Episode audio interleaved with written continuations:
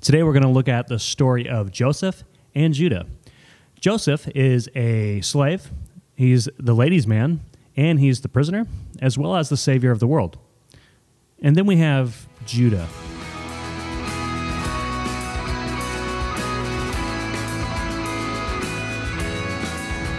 Well, welcome to Daily Gospel, equipping you to know God through His Word and His Son, Jesus Christ.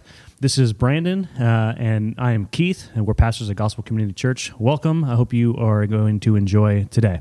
So, Brandon, what are we going to talk about today?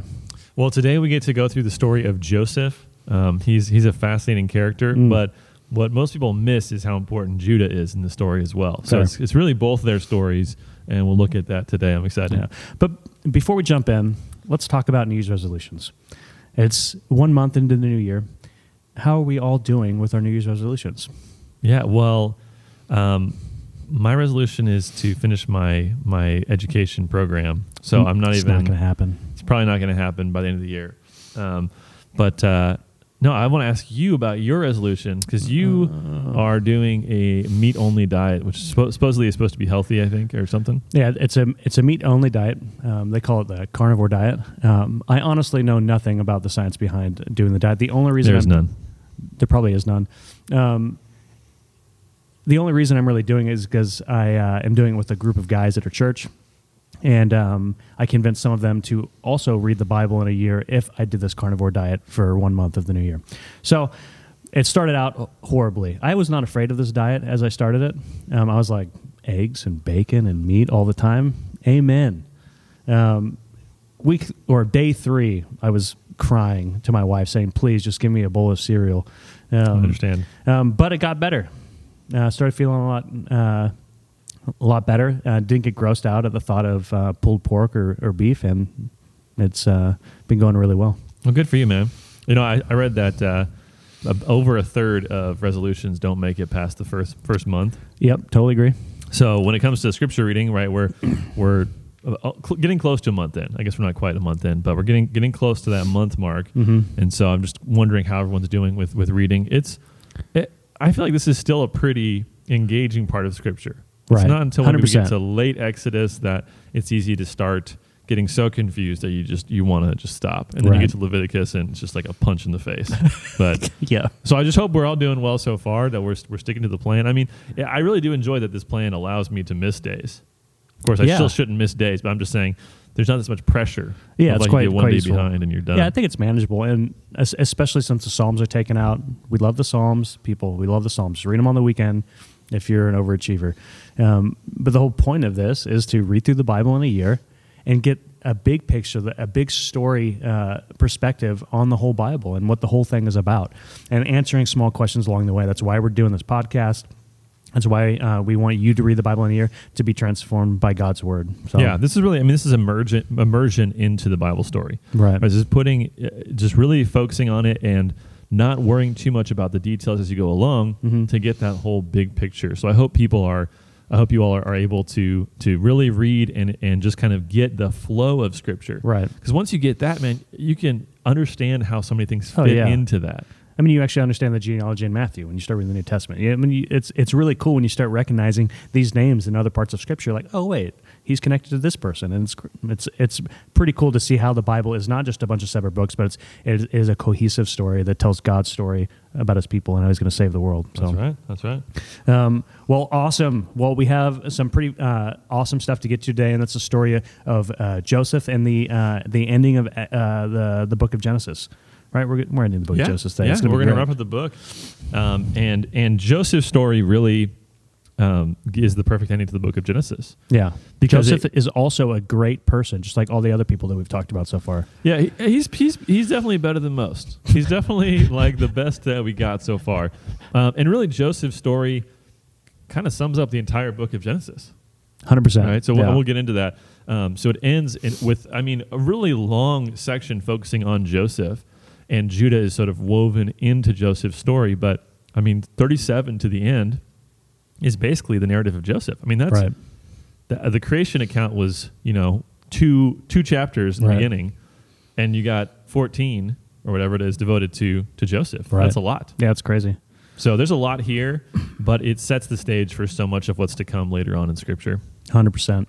So, um, who is Joseph? Let's talk a little bit about who this guy is.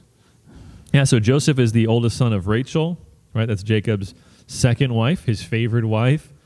And Joseph is one of the younger brothers in the family out of out of 12, right? Right. So Joseph is the favorite child. I, I love this because I love how Jacob learned the lesson from his parents, Mhm. right? We always, you know, people always get upset with their parents. My parents did this or that. and then they do the same thing their parents did, or they mess their kids up in a different way. We're all guilty of it to some degree. But Right. I mean, Jacob was the unfavored son. Yep. He was the one who didn't get loved, and he wanted his dad to love him. And then he's it says he favors Joseph. Right. So we're we're seeing the story, and we know where this is going to lead. It's going to lead the same place. Now, like follow like son, man. Yeah, I mean, Yeah. just just tragic, right? In verse three of chapter thirty-seven. By the way, before we get into it, if you want a visual depiction of the story, my favorite by far is VeggieTales' interpretation of Joseph. It is quite hilarious. Wow, I'm Yeah. proud of you for saying that, dude. I feel like often you don't get those, you know, mid '90s Christian references Well- because you weren't raised in the church. So. well, I wasn't raised impressed. in the church, and I didn't watch them when I was younger. But I now have a daughter who is one years old, oh wow, and so she watches that stuff, and I learn from it, and I get indoctrinated with the history of cultural Christianity in America through the '90s. So That's great. That's great. I don't know if that was 90s or early 2000s. Who, who cares? Whatever. Um, but it's classic for sure.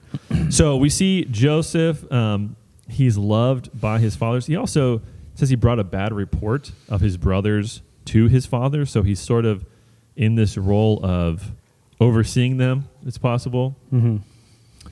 Did he? Did they do anything wrong to deserve this report? We're not told. they probably took like his toys and stuff like that, and you know. Ate all his food at dinner time or something. That's yeah, you're, report. still in the Veggie Tales, I, I think. But but you know wh- who knows what happened? But he te- he tells on them, right? And then his father shows favoritism to Joseph by giving him this special robe, right. right? Which is very significant. So what's up with this robe? Like colorful? Is it like does it have like bling all over it? Like what's up with this robe? yeah, so it's it, in pretty much every translation, it's going to be translated as a, a coat of, of many colors, right? A many colored coat. This is a bad translation, and uh, like most people know this. So, but again, when there's been so many, you know, plays and musicals made about the coat, It's like the inn and you know the yeah, it's like the- Jesus. yeah, it's like all these things in scripture that um, we know the translation is is not the best. Right, there's a few of these things, Mhm. um, but no one wants to no one wants to kill the coat, right? No one wants to get rid of the coat because it's Right. it's so familiar, right? Every, him in a rainbow colored coat. The real the best translation would be a long sleeved robe, long sleeved robe, and this was uh, maybe a symbol of royalty. Right. So you actually see this in, in 2 Samuel 13, 18, where David's daughters are described as, King David's daughters are described as wearing long sleeved robes. Same word as here. Yeah. And there they actually, at least in my Bible, they translate it as long sleeve robe. They make Nice. a footnote that like, well, it's kind of related to this word. But that's the that's probably the better translation. Right. Yeah. So It's a sign of honor, right? yeah, it's a sign Yeah. that you're yeah you're you're pampered. You're not working right. You get to kick back. Yeah. Um, yeah, it's a, it's a sign of honor and royalty and all these things. And the re- reaction from his brothers is extreme, right? It says in verse four, when his brothers saw that the father loved him more than all his brothers, they hated him and could not speak peacefully to him. So they couldn't speak. They couldn't speak peace to him. Is literally what it says, right? And, and the word for peace in in Hebrew is shalom, right? Mhm. So they wouldn't even say shalom, which is also just how you say hi. Right. It's a good one to talk to him. Yeah, they, I mean, they didn't want anything to do with them. I mean, Right. th- this is intense hatred. yeah. So Joseph, as the punk teenager that he is, Punk he knows how to make it better. Fair. Yeah. Yeah, he knows how to make it better, which is just remind his brothers of how much better he is than them all Right. the time. Yep. And it's it's hard to know if like Joseph's just dumb or if he's like malicious in what he's doing in this, Mhm. like of sharing these dreams. Because definitely this is naive at best, right? Yeah. But so he he basically tells him a dream. He says, "Oh, we all have these sheaves of wheat, and yours bowed down to mine." Right? And his brothers hate him even more. It says, and then and then he goes on to say, "Oh, and we were." I had another dream. Just in case you don't hate me enough, I had another dream where all the sun, moon, and stars were bowing down to me. And that one even upsets his dad. Yeah, it's just like, wait a minute, what are you talking about? Yeah, like Am wait, I are- bow uh, we, you? your mother and I, and so the brothers keep hating him and hating him, and Right. then we, we eventually see um, this this pivotal moment where Joseph is sent to check on his brothers Right. in a uh, they were they were near Shechem, which should just be setting off bells for us since we just read Genesis 34, right? Right. Shechem is a place that starts off really bad. It starts off with a war crime by Simeon and Levi. It's a place of throughout the entire Old Testament, it's a place of deception, treachery. This is a bad place. Everything bad happens at Shechem. And so he's sent there, but it says he he goes into the field and he's looking for his brothers. Yeah, have you seen my you seen my brothers? Tim yeah, well, like some random dude just comes up to him and says, "Oh, they went to to Dothan," yeah, which is a which is a, a strange thing that there's just happens to be this man who happens to know where they went, and that it's included in here. Right. It's kind of a weird thing. are you saying the that's God or something? No, I'm not saying. no, no, I definitely don't think that. But I think I think, that God's working in this situation for sure, Cool. for sure. Yeah, not that God had to appear, but um, so he goes to them, and they see him coming from a distance. And I just this is one of the best. This is one of the best lines I think in Genesis, um, just for that the irony is so thick, right? So they see him, Right. and they say in verse 19 of chapter 37, they say, Here comes this dreamer. Come now, let us kill him and throw him into one of the pits. Then we will say that a fierce animal has devoured him, and we will see what will become of his dreams. Wow. So I love it. They're like, this guy has given us these dreams. He's, he's saying all this stuff. We're going to stop his dreams by attacking him Right. by by inserting our own evil actions into this plan. Something that's from God, Right. they're going to stop. But what's amazing, of course, is that it's it's their very actions in this moment that fulfill Joseph's dreams. Right. So they don't know that, but we, knowing the whole story, we know that this is actually going to move towards God's fulfillment of Joseph being this ruler Right. over not just his brothers and, and sisters and his mom and dad, but The over whole- the entire world. Exactly. Yeah. And this is again the same pattern that's been working, but it's becoming more clear what is happening in the book of Genesis. Yeah, exactly. Oh, that's awesome. so we see we see some interactions that are really interesting here. So we see first of all Reuben steps up. Reuben um, was tr- was trying to save Joseph. Right. So he says, "Oh, let's not kill him. Let's throw him in a pit." Yeah. And he's going to go form a plan. So Reuben does that. He gets them to stop the, their murderous plot, and he goes to figure out some way of getting him out. Right. Now remember, Reuben in Genesis 35 had slept with his father's concubine, which means Reuben, who was the firstborn, is now at the bottom of the heap. He's he's the bad guy now. He's Right. not going to get the inheritance, and we'll see that later on. Um, and same with Simeon and Levi. Simeon and Levi, who were the next in line, committed genocide Right. of, a, of a city. So Yeah, they're brought shame on the also, family which again, yeah. it's kind of a bad thing, right? It's kind of kind of bad. We don't want to do that. So they also go to the bottom. So Reuben's trying to figure out how to get back into favor, and he thinks that by rescuing Joseph, he can do that. But while he's gone, these traders come along. These Right. Just these, happen to uh, come Ishmaelites. Yeah, just happen, just prov- you know, Yeah. providentially happen to come along, and to give them an out. Where they say, "Oh, we can se- we can make a profit. Right. Why not? If we can, why not? Why kill him when we can make a profit off him, right?" So they sell him into slavery, and we see actually at this point in in verse twenty six of chapter thirty seven, Judah starts to become the spokesperson for the brothers. Mm-hmm. Judah says, "Oh, what profit is it to kill him? Let's sell him." Right. So Judah is the one who who's taking center stage, and they sell him for a bag of silver coins, and then they go back and tell their dad. They use it. They use his garment, his his long sleeve robe, Right. to deceive their father. Yeah, they dip it in blood or whatever. We've we've seen Yeah. this a few times, right? Uh, a garment being used to deceive somebody else, and and Joseph or Jacob believes it. Right? Jacob believes it, and he's heartbroken. Mm-hmm. So so that's where the story of Joseph kind of kind of leaves off at this point. Right. And then we have chapter 38, which is kind of kind of out of nowhere. Yeah, for sure. And then we have a little bit of Judah story and stuff mi mixed in, but um, yeah. So you know, the main focus it seems in like the narrative is the character Joseph, but like as we'll see, the story of Judah actually starts to take precedent over the, the whole Bible. You know, and so Mhm. like let's talk a little bit about Judah's story. What's what's happening here? Yeah, because it is it is really strange that we're we're moving along. We have a nice you know progression of the story, and then all of a sudden, Yeah, it cuts. it, it just cuts right. So Joseph sold into slavery, and now that this, you're wondering what happened to Joseph, Right. but instead it goes in 38 to Judah. So Judah becomes the, the central figure, and then um, you know it just kind of goes back to Joseph after that. So what's what's going on here? Well, this is really important because chapter 38 shows us that this is not just Joseph's story; it's also Judah's story. Right. Which I think honestly gets missed actually a lot of time when we just read it through really quick. We, we don't Yeah. realize the importance of Judah. That's right. So Judah Judah is inserted here, and he, he's going to play.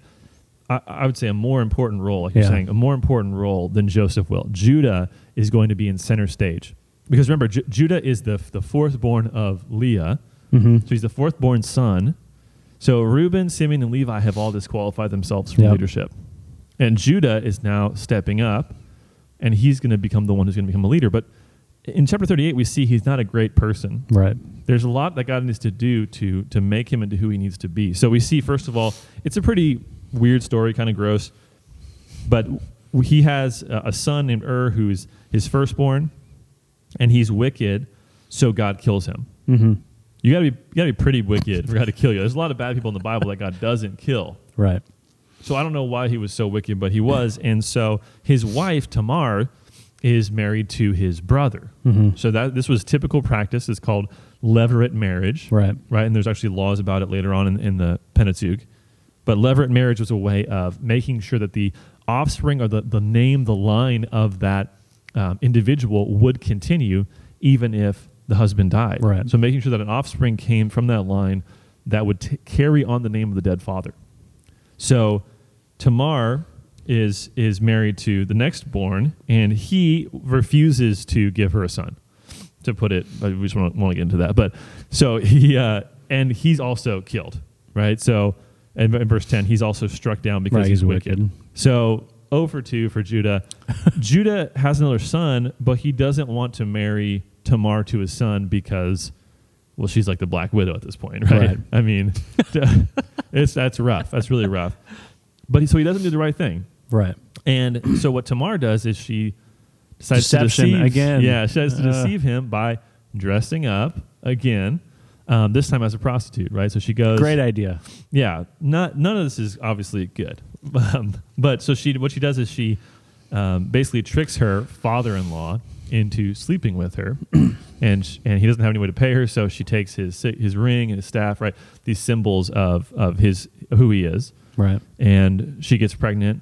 Isn't the, aren't the people of Israel just great people? I mean, Judah loves prostitutes apparently, and, and he's going to give up a lot for her. This is awesome. Yeah, yeah. Again, this that should be a, big theme over this the first book. Like these people God chooses are not great people. He Right. chooses them in spite of themselves. So Tamar gets pregnant by Judah, and when he says it's time for her to be killed, Right. Because he hears about it. Oh, you you've been sexually immoral. Right. You're gonna die. Right. She sends the the staff and the ring, these symbols, Yeah. to him, and he says, "You're you're more righteous than I." Mhm. Right in verse 20, 26. She's more righteous than I, since I did not give her to my son.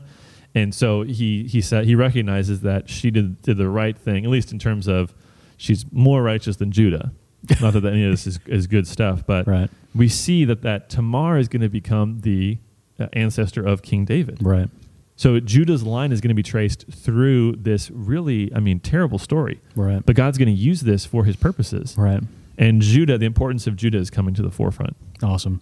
Yeah, I think that makes a lot of sense of that little um, cut from it's what it seems like the main narrative of this part of Genesis. And so we have this stuff about Judah, and then it goes right back to Joseph, right?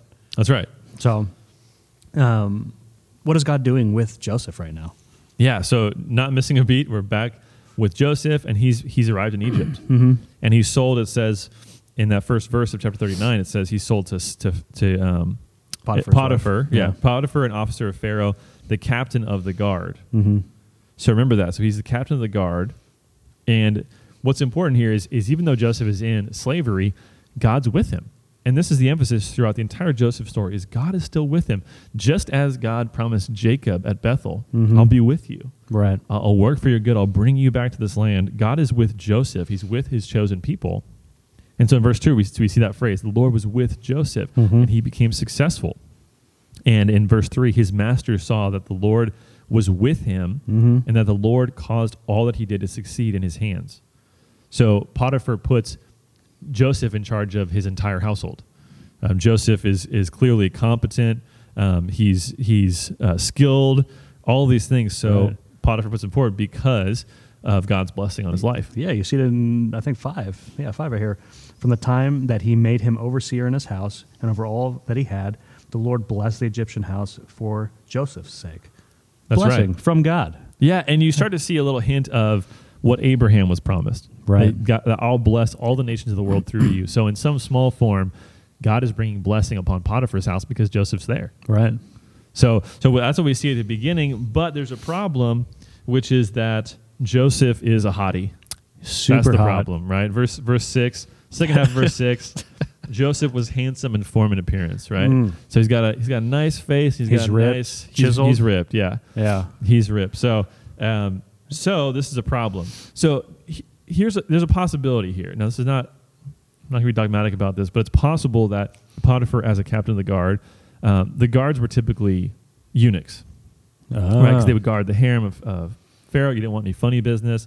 Right. So it's very possible that Potiphar was himself a eunuch, and that um, back then it was customary to get married for sort of social standing status, it's kind of a status symbol. Right. Uh, in this case, it wouldn't actually be very functional Right. marriage, so to speak. So it makes sense that you have a, a desperate housewife, for lack of a better better term, right? And here. couple that with a hottie. and bad yeah, news. and so then yeah, introduce Joseph, who's very available and has the you know Not only is he attractive, but Yeah. he's he's successful at what he puts his hands to. So he's making money, ladies. He's making money. making money. Yeah, he's he's he's he's looking good, and so Potiphar's wife tries to seduce him, right? And we see um, Multiple Joseph- times.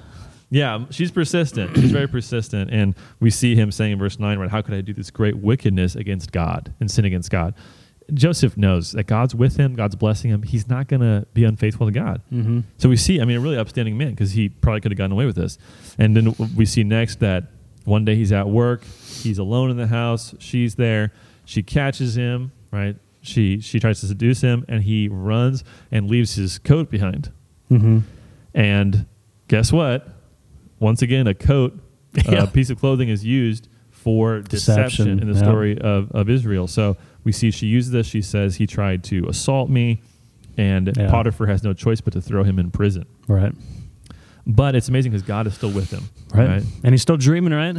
Yeah, Still a dreamer. that's right. Yeah. So- Uh, so in ver- chapter 40, what we see is, well, first of all, verse 3, the location of the prison, Mhm. it says in verse 3, is he, he put him in custody in the house of the captain of the guard, Right. who is Potiphar. so at least, I mean, unless, I, unless we're missing something, that's exactly the same word, the term used of Potiphar earlier. So Joseph is taken from being head of the house to being a prisoner in the same house. And uh, but the the captain of the guard, who's over the prison, right, Potiphar, knows that Joseph is still capable, right? Mhm, yeah. I, I wonder if, if Potiphar maybe knew a little bit of what his wife was all about. Mm. But I- I publicly, he had to make a choice. or Yeah. I mean, you can't. You have to save face, but who knows? That's just speculation. But but anyways, Joseph becomes a leader in the prison, right. and he actually becomes uh, plays the role of interpreting dreams. So these Yep. these two officials from Pharaoh's court come to him, and they have a dream. Each Yeah, have a dream. The baker and the cupbearer, right? yeah. and Joseph interprets it. He says, you know, God can give the interpretation of dreams. Tell me the dreams, and I- I'll give you the interpretation. And he says to one guy, Ah, this means that you're going to be restored to Pharaoh's right hand. yeah, you're awesome. Another guy says, "You will lose your head." What the baker do? Did I don't- Did who he, knows? Did he like, you know, was the bread undercooked or something? Like what happened? I happened? don't know. Too much gluten in the diet or something. um, so anyway, so he interprets their dreams, and they say, and the, the cupbearer, right, who is the one who actually was got the good news, Right. he says, "I won't forget you," and yet for three years he forgets him. Forgot him until the time come for you know, hope, danger in the story. That's again. right. Yeah. And so what happens is, to put it simply, Joseph is called before Pharaoh, who has a dream. He interprets the dream, and he and he's and he says, I love how he's saying again and again that the credit belongs to God. Right. Verse Right. sixteen, he says, "It's not in me. God will give Pharaoh a favorable answer." Yeah. Or- Again, the transforming of characters. Like yeah, Yeah, I mean, he, cool. he knows he knows who's in charge, right? Or he says in verse twenty five, God has revealed to Pharaoh what he's about to do. right? And then again in uh, in verse 28, it- it's as I told Pharaoh, God has shown to Pharaoh what he's about to do. So he gives an interpretation, which is interpretation is that there's going to be seven years of plenty and seven years of famine. Right. So cows and corn and ugly cows and Yeah, yeah. exactly. So he says you should put someone in charge who can store grain until the famine and then disperse it. And and Pharaoh says, well, verse 38, right? Can we find a man like this in whom is the spirit of God? Why don't you be in charge? Joseph Wow. says that's a great idea. Let's do this, right? So in one in one moment, going from the lowest in the land to the highest in the land, and we see again those dreams are being fulfilled. Yeah, Right. all because you know his brothers sold him some slaves. That's right. Well, I guess I should say all because God had planned for Joseph to be sold as slaves. Amen. Yeah. Amen. And in verse 57, we see all the earth came to Egypt to Joseph to buy grain because the famine was severe over all the earth. So, So, like you talked about, all the earth getting blessed. yep, Yeah. the entire the entire globe is being blessed by Joseph. So God has a plan to bless the entire world. So now we have the the plot thickens. Right. So the brothers come back into the scene because Dun, God dun, is, dun. God's created a situation where um, they have to come to Egypt to Yeah. get food. So they're in this desperate position. So they go to Egypt. They bow before Joseph, right, fulfilling the dream. You're spies. What Joseph's response is, right? well, yeah, and I love I love how it says first. It said Joseph, verse sorry, this is forty two, verse nine. Joseph remembered the Oh, yeah. dreams that he had dreamed. Yeah. right? And, and I, I love it. So Joseph is all of a sudden going, it's Whoa. coming back to his mind of, oh my goodness, this is God fulfilling that Right. dream, right? Mm-hmm. And so Joseph starts to have a plan. And it's, it's a very weird and roundabout plan, but it, it's very important to understand what he's doing. So he accuses them, first of all, he said, of being spies. Right. Says, you're, you're spies. They said, no, we're not spies. What, what are you talking about? And, he's, and he says to them, he, uh, he says to them in verse 15, he says, uh, by this you'll be tested. You shall go. You shall not go from this place unless your youngest brother comes here. Mhm. So this is his test for them. He says, these ten guys come. They say they have a younger brother. He says, okay, well, bring your brother. I'll know you're telling the truth. Now he's doing this because he knows that Benjamin, the youngest, is his brother, his full brother, Right. and Benjamin is now the favorite of Jacob. Right. Benjamin Benjamin is in the place that Joseph was in all those years ago Mhm. of being the favorite son. So he's going to test them in this way. And so he's saying that word testing in two different ways, right? They don't know who he is, but he's going to test them and see what are they about. Right. It's funny that they didn't recognize him at all. So, I mean, he's probably, you know, dressed different, probably really tan. Way better Egypt. looking. I don't know. yeah. Yeah. Has a funny hat on or something. Yeah, you got The, the shaved head or something. I don't know. Um, and so he's, he, he basically says to them, uh, or he, he overhears them as, as they're about to leave. Oh, because in of the language thing, right? Yeah. Yeah. yeah. So he understands Hebrew. They don't know that he knows that, but they said to one another in verse 21, In truth, we are guilty concerning our brother, Mm-hmm.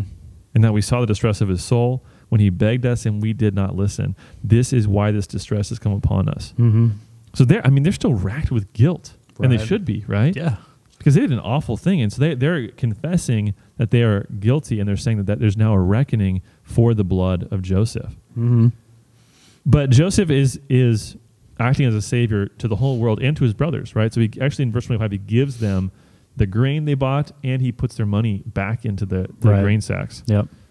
So I love this stuff because when they discover it, the the brothers freak out. Mm-hmm. They go, "What what has happened?" Like God's given them a blessing, and they're they're, they're terrified. Right. They don't know what to do with God's blessing.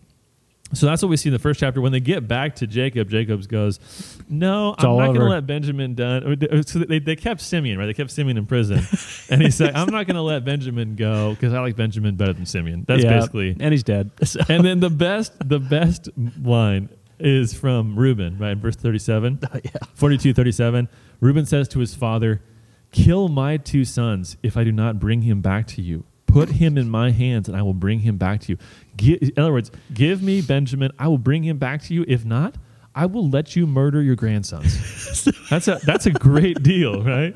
Like what but Reuben Reuben is just trying so hard to be Right.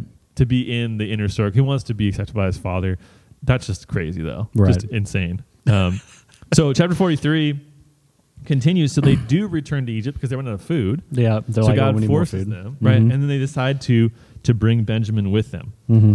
And so we see how the story unfolds um, and he he actually it says in verse 14 Jacob is blessing them and he says may God Almighty grant you mercy before the man and may he send back your other brother and Benjamin in fact he's going to send back in a, in a real sense another brother right he's going to bring back Joseph to them exactly. um, the prayer is way beyond what he expected and and what Joseph does in this is he actually sets up a situation where he has them come and feast with him Mm-hmm. and in verse 34, it says, Portions were taken to them from Joseph's table, but Benjamin's portion Got the fat stack. was five times as much as any of theirs. And they ate, drank, and were merry with him. So what's going on here? Well, he's he's setting up a situation where he's showing favoritism to the youngest to see if he can provoke their jealousy, Mm-hmm. to see if they're the same as they were before. Right. And we see that there is a, there's a change. They're not quite the same. They, they Right. they're able to rejoice with him, and not only that, but he tests them further. So what he does is he takes a special silver cup, puts it in the sack of Benjamin, and sends his guards after them when they leave, Mhm. and they say, "You stole this cup." Right. Set and up. they say, "No, we didn't steal a cup." And he says, "Well, whoever whoever has this cup is going to be my servant, be my slave forever." And so they agree to this, and then they find it in the in the sack of Benjamin. Now this is this is the perfect opportunity for them to get rid of Benjamin, Right. to to be rid of the favoritism in their family, Right. and yet the brothers don't want that. Mm-hmm. So we actually see Judah stepping forward in verse 14. Notice, by the way, notice how many times Judah's name is mentioned in this Mhm. chapter.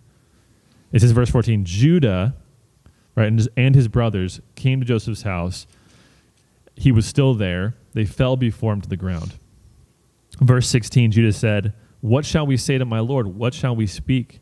Or how can we clear ourselves? God has found out the guilt of our servants. Behold, we are my Lord's servants, both we and he also, in whose hand the cup has been found. In other words, we're all your slaves. We're sorry that we did this. And, and Joseph says, No, only the one who's guilty should pay for this for the crime.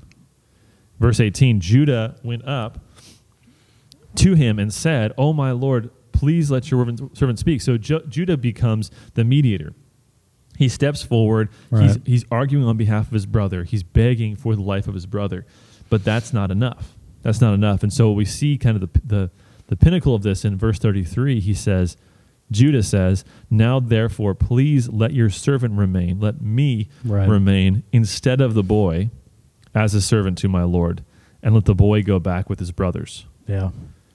So, in other words, Joseph, Judah is saying, I'm going to be the substitute and take the place of Mhm. Benjamin. I'm going to stand in his place. That's the deal that he makes. And it's at that point in chapter 45 that Joseph breaks down. I lo- yeah, I love his response to that. It's awesome. Yeah, it's an incredible thing that he would actually say, he would go from being a brother who would, in a, in a heartbeat, sell his brother Right. for a tiny bit of silver, would now say, I'll give my life for him. Right. Uh, th- I mean, all of a sudden, Judah is really transformed. Judah's become the leader that God needs in his people. This is this is a big deal. So Joseph reveals himself. He says, "This is who I am," and they, their their brothers are freaked out. Right. They're afraid, right? But look at Joseph's language in chapter forty-five. I love what he says again and again. In verse five, he says, "God sent me before you." to Mhm. preserve life. Verse 7 God sent me before you to preserve for you a remnant on earth. Verse 8 So it was not you who sent me here, but God. Yep. It- it- Joseph doesn't see it as their crime. He sees it as God was in control the whole time. Mm. It's so exciting, like these parts of the Old Testament where the characters finally get what God's trying to do through the story, and Yeah. you're like, "Yes, this is awesome," and then eventually it falls apart again. But like, Yeah, of course. Of course. but it is so cool to see when God's people actually are in obedience and like get God's story and are following it. It's a beautiful thing, Yeah. and it brings so much like healing and joy, you know, and just life. I agree. I absolutely agree. And and then he so he loads them up with all the stuff they need. He says, "Bring my father back here. I'm gonna I'm gonna make for you a home. I'm gonna provide for you everything you need." Yeah, And then in verse 24, he says, "Don't quarrel on the way." he knows he knows this is gonna Yeah. stir up a lot of things, and they're gonna be blaming each other, and they're, Right. they're, they have a lot of guilt still, right? right. So he knows his family. He says, "Don't quarrel."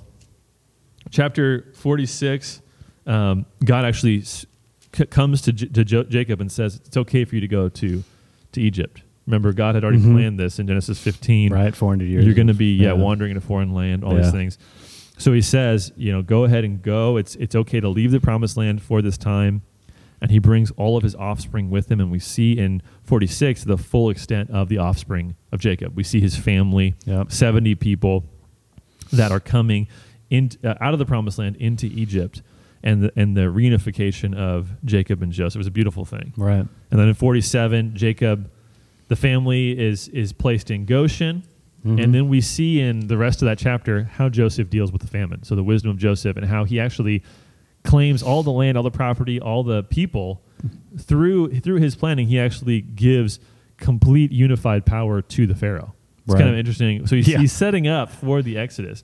Right. He's setting up for making Egypt the, mo- the most powerful country, Mhm. most powerful nation on the face of the earth. All through a Hebrew, not an Egyptian. Yeah. Yeah. So he's the one who's able to, yeah, use this to year by year buy and take more from them. Mhm. And then he exacts a tax from them after that. And then in 48, we see some of the the the blessing 48 and 49 we see That's jacob right. blessing his his children bl- blessing his grandchildren and there's a lot we could say but i mean really the, the biggest thing to see in 49 is verse 10 which is that in judah's blessing jacob explicitly says that the kingship will come from judah Right. so this is this is really important. So verse 10, the scepter shall not depart from Judah, nor the ruler's staff from between his feet until tribute comes to him, and to him shall be the obedience of the peoples. Right. So the scepter and the staff, those are symbols of authority. They're Right. symbols, of, symbols of rulership. So he's going to be the the king. The, the all the kings are going to come from Judah, and this is in part because of like, like we said, Reuben, Simeon, and Levi failing, and Judah also showing the heart of a true leader Right. in how he dealt with with Benjamin.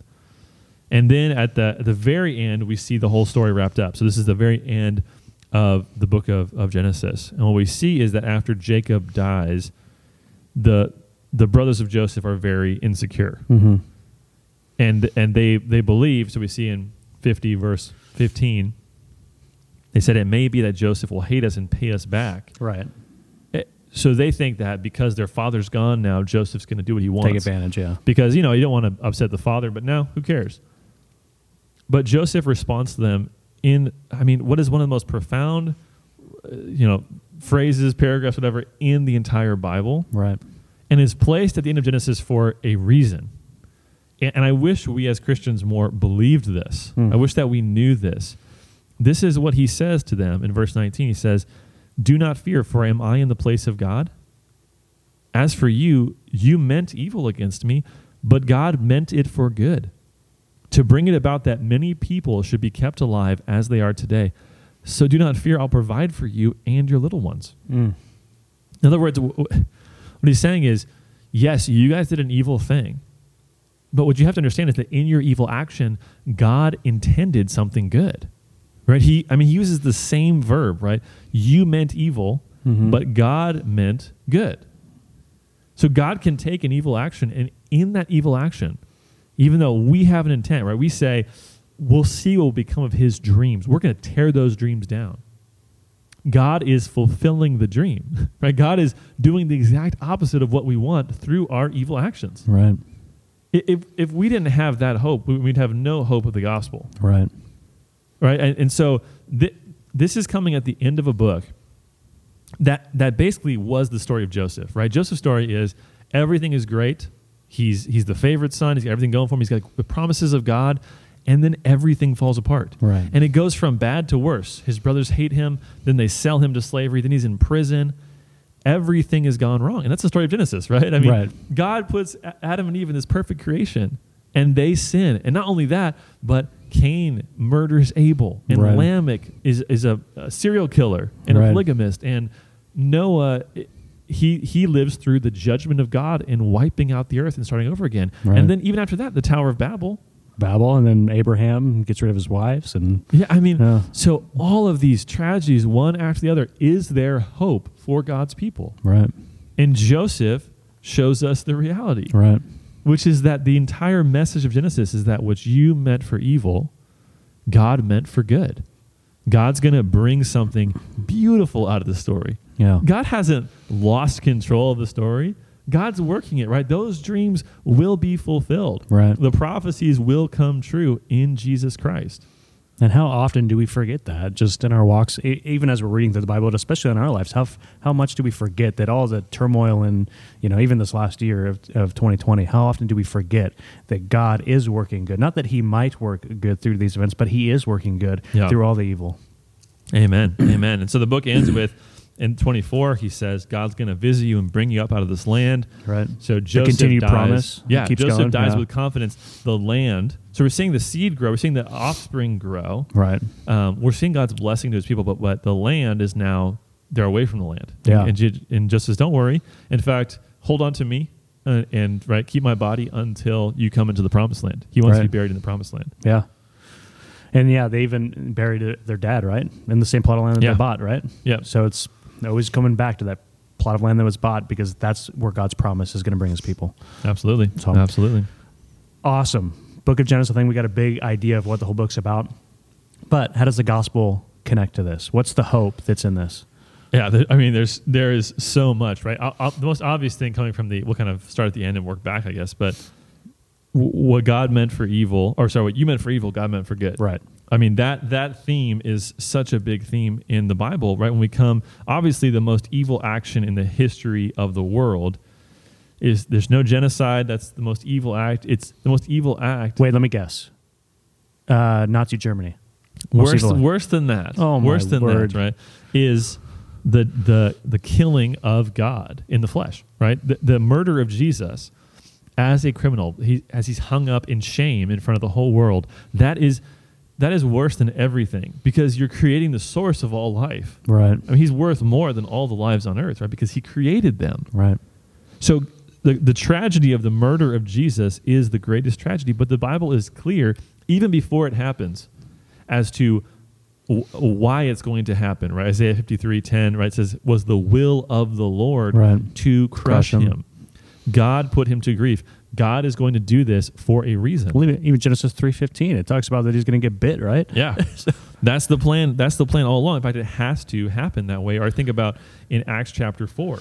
Right? Acts chapter four has an incredible statement about God's control over the situation. Uh, as they're praying in the midst of persecution, the apostles say this in Acts four twenty four. Sorry, four yeah four twenty seven. For truly in this city there were gathered together against your holy servant Jesus, whom you anointed, both Herod and Pontius Pilate, along with the Gentiles and the peoples of Israel, to do whatever your hand and your plan had predestined to take place. Hmm. So all these people, uh, you know, arrayed against Jesus, they're saying that's exactly what you wanted to happen. Right. In other words, they meant it for evil, and God, you meant it for good, and we Mm. know that now. We see how you you worked salvation through the, the most tragic event in all of human history. Right. So that I mean, that's that's one big way. So how does Judah fit into the gospel? Well, Judah is, I mean, in his example of his intercession for his brother, is showing us the character of a savior. Right. right? That Jesus is going to be the one who's from the line of Judah, who's the true king, but who also takes the role of Judah in the fullest sense, Mhm. who, who says, I will stand in the place of these people. Take me instead of them. Right. Right. And so he does that for us. He substitutes himself for us. Right.